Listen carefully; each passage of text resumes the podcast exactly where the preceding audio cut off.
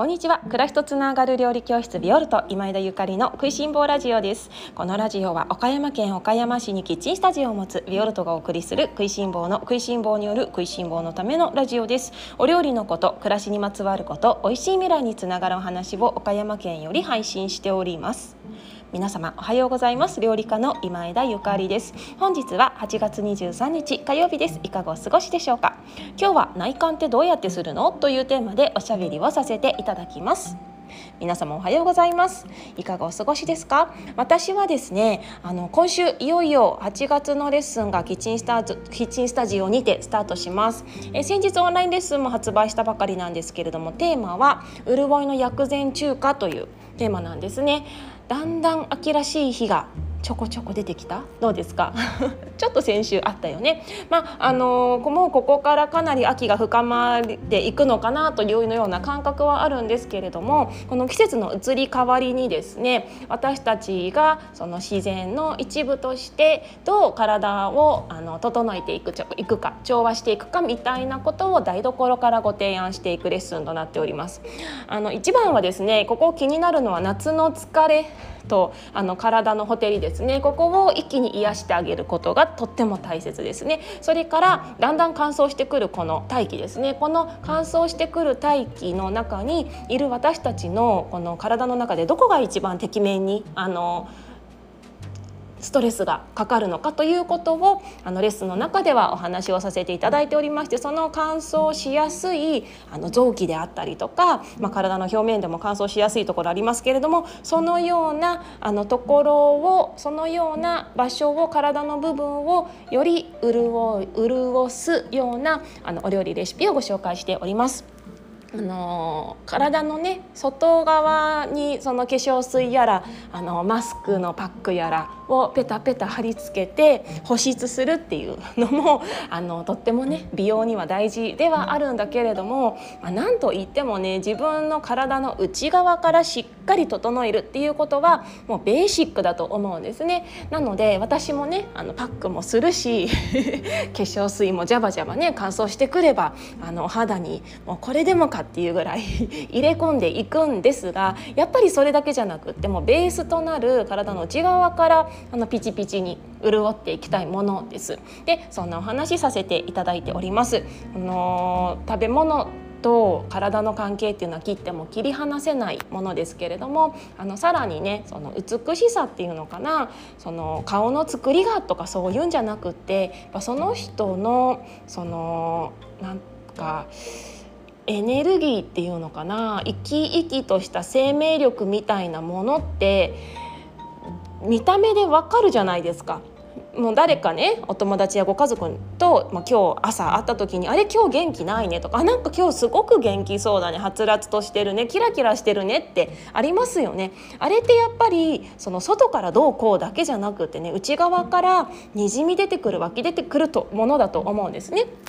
でそういうところってやっぱ体のねあの中から出てくるものだと思うので、まあ、その辺りをねお食事からサポートするようなお話でございます。中華粥を作ったりとかあの切り干し大根で簡単にあの作れる大根大根餅をご紹介したりとか私の大好きなイチジクの中華ドレッシングのねあのサラダをご紹介したりとかもりもり盛りだくさんなんですけれどもあのぜひ皆様のお手元に秋のその美味しいね秋の潤い対策としてお手元に置いていただけましたら嬉しいです。ご興味ある方ぜひビオルトのオンラインショップ覗いてみてください。8月末まででしたら早期割引で10%引きとなっておりますのでご興味ある方ぜひお急ぎくださいね。もちろんビオルトのオンラインチーム定期購読のオンラインチームのご入会の皆様も大大大大大募集でございます。ということで今日の本題に移りたいと思うんですけれどもあの本題に移る前にですね昨日お話しした星の話ですね。結構反響がありましてあのたくさんの方からメッセージやレターをいただいたのでちょこっとだけねご紹介させていただきますね。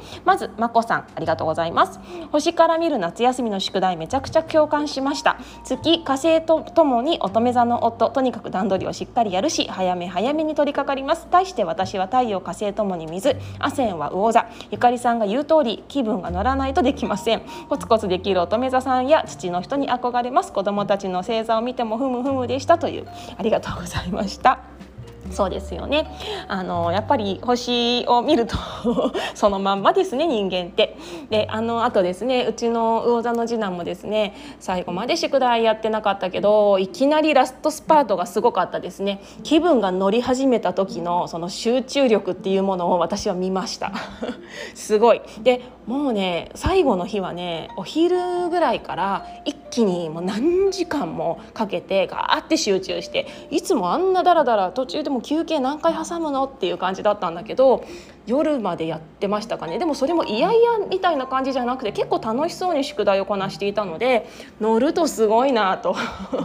いうふうにね感じて、まあ、その気分が乗った乗った時のこの強さっていうのもね感じましたね、まあ、もちろんコツコツやったり計画的に宿題が終わったりとか早めに宿題を終わらせてみたいなそのね、やり方っていうのは傍から見てとっても安心感はあるんだけれどもでもやっぱりみんなそれぞれでねこの最後の最後にバイブスが乗ってめっちゃ集中していいものができたのであれば結果オーライなんじゃないなんてねいうふうに思いましたね。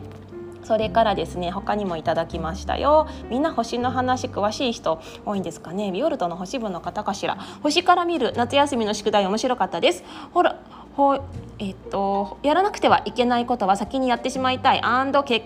計画ちゃんと立てるの大好き人間。風のサソリなのになと思って火星を見てみたらやっぱり火星は乙女座でした。ほんま星のままでププってなりましたというメッセージもいただきましたよ。やっぱり乙女座の方ね段取りですよね。段取り大事なんですよね。このでもねその私自身乙女座で段取り大事なんですよね、まあ、ただねただそのどうして段取りをするのかっていうと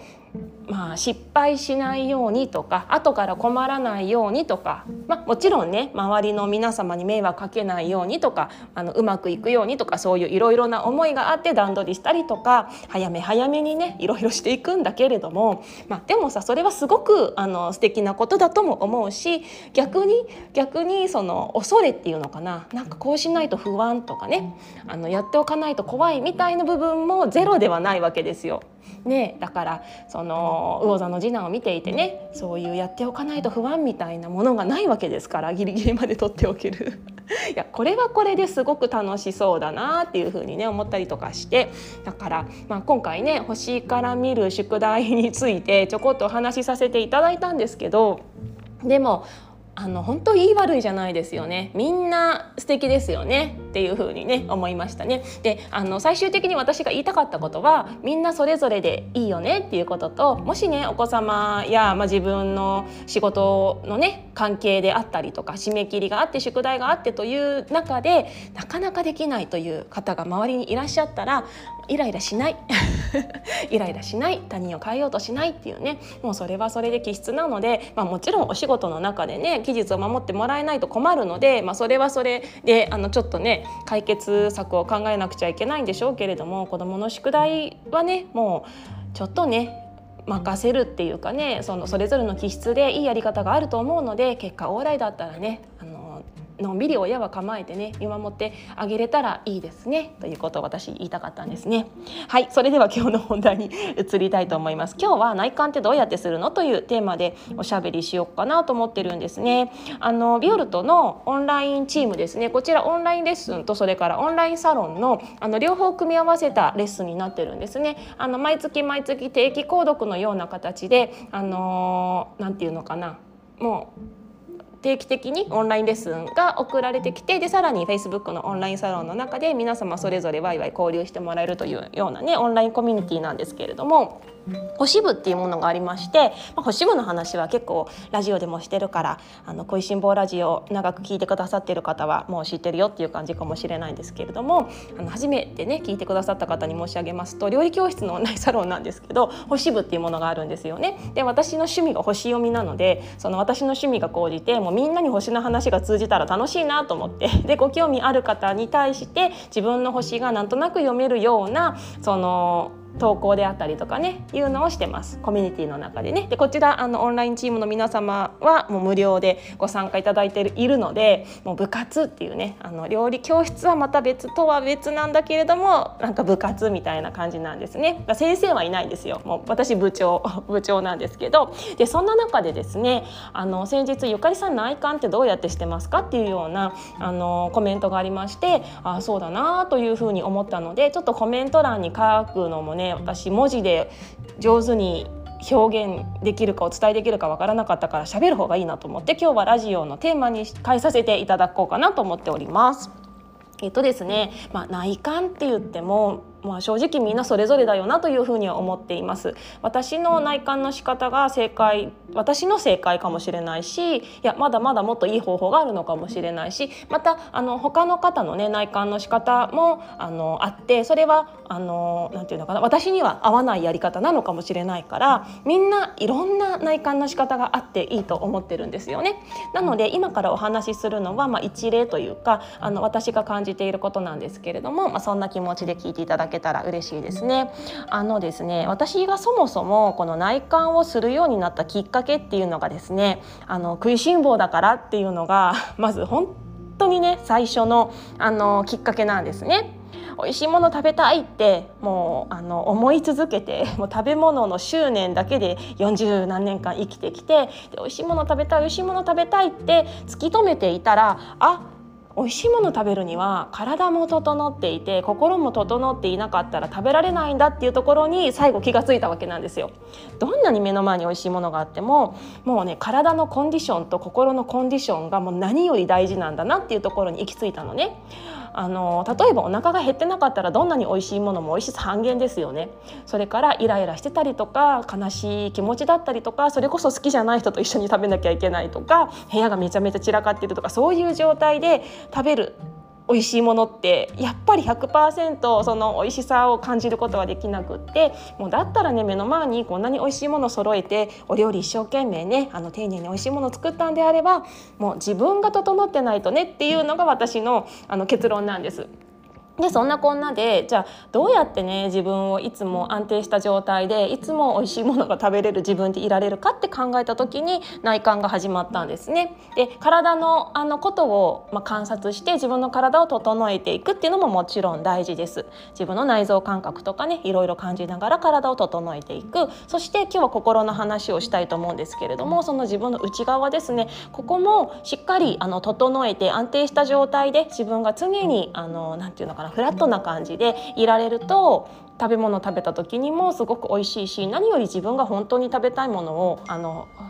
欲することができますのでいや内観大事だなって思ってるのね。でその内観をする時にね私は、まあ、今から内観しようみたいな感じでもちろんするわけではなくってその常に私自身ご機嫌でいようと思って生きてます。毎日毎日一日中1秒1秒 自分が常にご機嫌でいること自分らしくあることだけを考えて生きているんですね。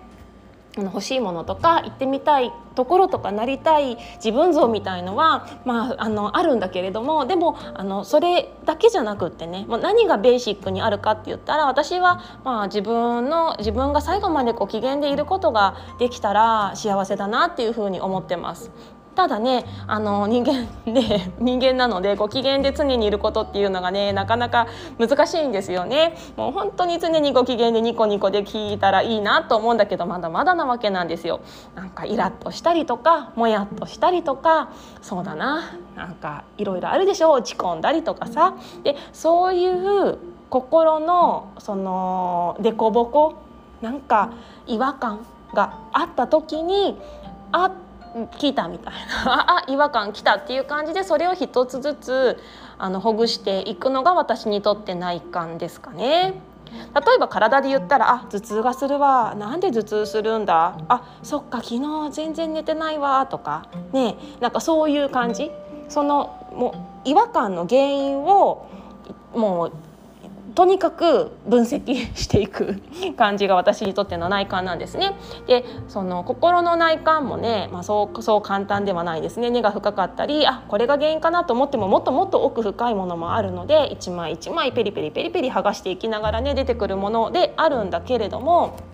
その自分がイラッとした時にあれなんで私今イラッとしたのかなって考えたりねこの前ちょっとイラッとする時はみたいな話もさせていただきましたけれどもあともやっとした時とかそれこそこの前ですねお友達とお茶してて嫉妬の話になったんですけどはあなんか私あの人の SNS 見るとめっちゃ嫉妬しちゃうんだよねみたいな。でその友達同士で同じ人に嫉妬してることが分かってちょっと盛り上がったんだけどうわうちらなんかうちらね同じ人に嫉妬してるんだねって言ってでその心はみたいな2人で分解してなんかそのモヤモヤもね随分晴れたんだけれどもモヤモヤっていうかね、まあ、嫉妬は自分がそうなりたい。羨ましいみたいなねあの私は裏返しなのかなと思うのでまあね私たちもあの嫉妬なんかしてないで ね、頑張ろうみたいなね感じで励まし合って終わったわけなんですけれども例えばそういう違和感もそうですよね。でそういう違和感を一つずつ、あのー、ほぐしていくのが私にとって内観です。で内観をあの特にしようと思わなくってもあの朝ね必ず瞑想するようにしているんですけれども瞑想してたりとかするとねふわっとその内観っていうかふわっと何かが自分の内側からふわっとなんか湧き湧き起こってくることがあるんですよね。でそれこそ昨日の朝ですね私朝瞑想してたらねなんかふわっと思い浮かんだ出来事があってちょっとラジオでは ラジオではお恥ずかしいのであのお話できないですけれどもちょっと自分の中のねなんかもやっとしたことがふわっとまた思い出されてであれなんで私ここでもやっとしてるのかなって思ったらああなるほどねって。でそこでねホロスコープとガチンってつながってあこれ私のキロンじゃんっていうあキロンっていうのはそのホロスコープのあの中でねキロンという星があるんですけれどもそのキロンっていう星は自分のあのあざだって言われてるんですよ。まあそのあざ誰にでもねあるちっちゃなあざらしいんですけれども なんかそういう心のあざみたいなものであざって言われていてであこれ私のあざじゃんみたいないうふうにあこれかっていうふうにねでつながってであこれをあのもう少しずつねもやっとしないように自分の中でほぐしていけたらいいなっていうふうにねなんか瞑想しながら昨日思いましたね。うん、でその時にすぐに解決できないこともあるしもちろん勇気を出してね「もうえいや!」って解決できることもあるしあのすぐに解決できないこともあるんだけれどもでもそこであのそうだな結局自分がまた戻るんだけどご機嫌でいること 自分が常に自分らしくご機嫌でいることをもうね追求していったら気が付いたらそのモヤモヤみたいなのもきっとなくなっていくんだろうなというのがね今の私があの考えてることですね。そうそうだからその内観っていうのは難しいことかもしれないですけれどもでもその常にね習慣っていうか何か自分の中に違和感が湧き起こった時にうんそこを無視しないで蓋をしないでちゃんと向き合うっていうのは大事だと思いますね。無視しない。でその向き合いすぎてねおえってなる時もありますよ。私もこれまですごいありました。すごいあったけどでもそのなんかだんだん向き合い方も分かってくると思うしそこを解消できるとなんかすごく軽やかになるので私はねなんかこれからも多分何か違和感を感じた時にはその都度分解していくのかなと思っているんですけれどもそんな感じで私は内観しています。皆さんはどんな風な感じですかね？ね。でやっぱり自分のことがなかなか一番わからないものなのでわからないという前提でね俯瞰してちょっとあの客観的なね目線で見てあげると自分喜ぶんじゃないかなって思います。自分がねあのあ気づいてくれたみたいなね喜んでくれるんじゃないかなと思います。自分をどんどん喜ばせていきたいなというふうに今日も思っております。いかがだったでしょうか？内観ってどうやってするのというテーマで今日おしゃべりさせていただきました。皆様のご感想また聞かせてください。あの、この料理教室をねしているのにこのような話を食いしん坊ラジオでしたりとかそれから料理教室でもねあのしたりとかするんですけれどもやっぱりねあの美味しいもの食べたいからなんですよ。美味しいもの食べるには、まあ、ここがね、あの、切り離せないんですね。切り離せないんですね。ですので食いしん坊の皆様ぜひ体も心も整えてバッチリなあの自分でね健やかな自分でぜひ目の前のお食事と向き合っていただけたらと思います。それでは今日も美味しい一日をお過ごしください。暮らしとつながる料理教室ビオルト今枝ゆかりでした。